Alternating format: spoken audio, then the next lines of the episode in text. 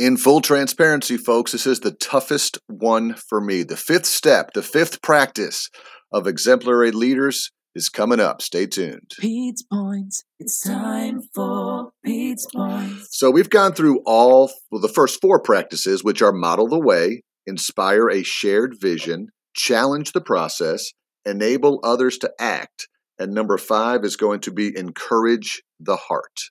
Encourage the heart. Anything from recognizing contributions by showing appreciation for others to celebrating the victories by setting up a spirit of community. See, this is hard for me because sometimes I view myself, if you know what the disc profile is, I'm a high D just get it done.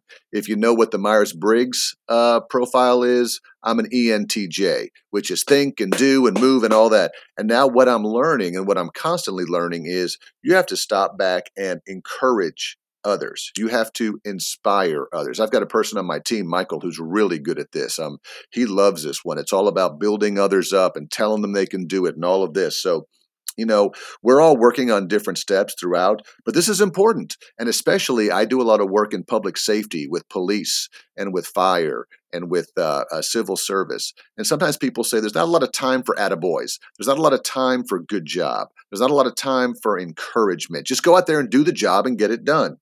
And I think what we're all learning is that um, we need to encourage the heart of our team members. We need to inspire others with good ideas. We need to let them know that we're we want them to have individual excellence and we want to recognize them. So again, I wouldn't call this the last step. It kind of wraps them all together because you can do the first four great as a leader, but if you don't encourage people's heart and remember everybody's a human with thoughts and feelings, you're probably going to fail along the way. Hey, it's been a great week. Thank you for listening this week. Um, again, uh, if you haven't been listening for a while, my name is Pete Blank. This is called the Pete's Points Daily Flash Briefing. It's on all of our um, uh, streaming services. It's on Alexa uh, every day. And uh, feel free to, again, um, comment. You can go to my LinkedIn page, my Facebook page, my Podbean page, anywhere you want. Let me know what you think. Let me know what topics you want me to talk about to help you become a better business manager or a leader. And I'll be happy to throw those in one week. Thanks so much, everybody. Talk to you later. Have a good day.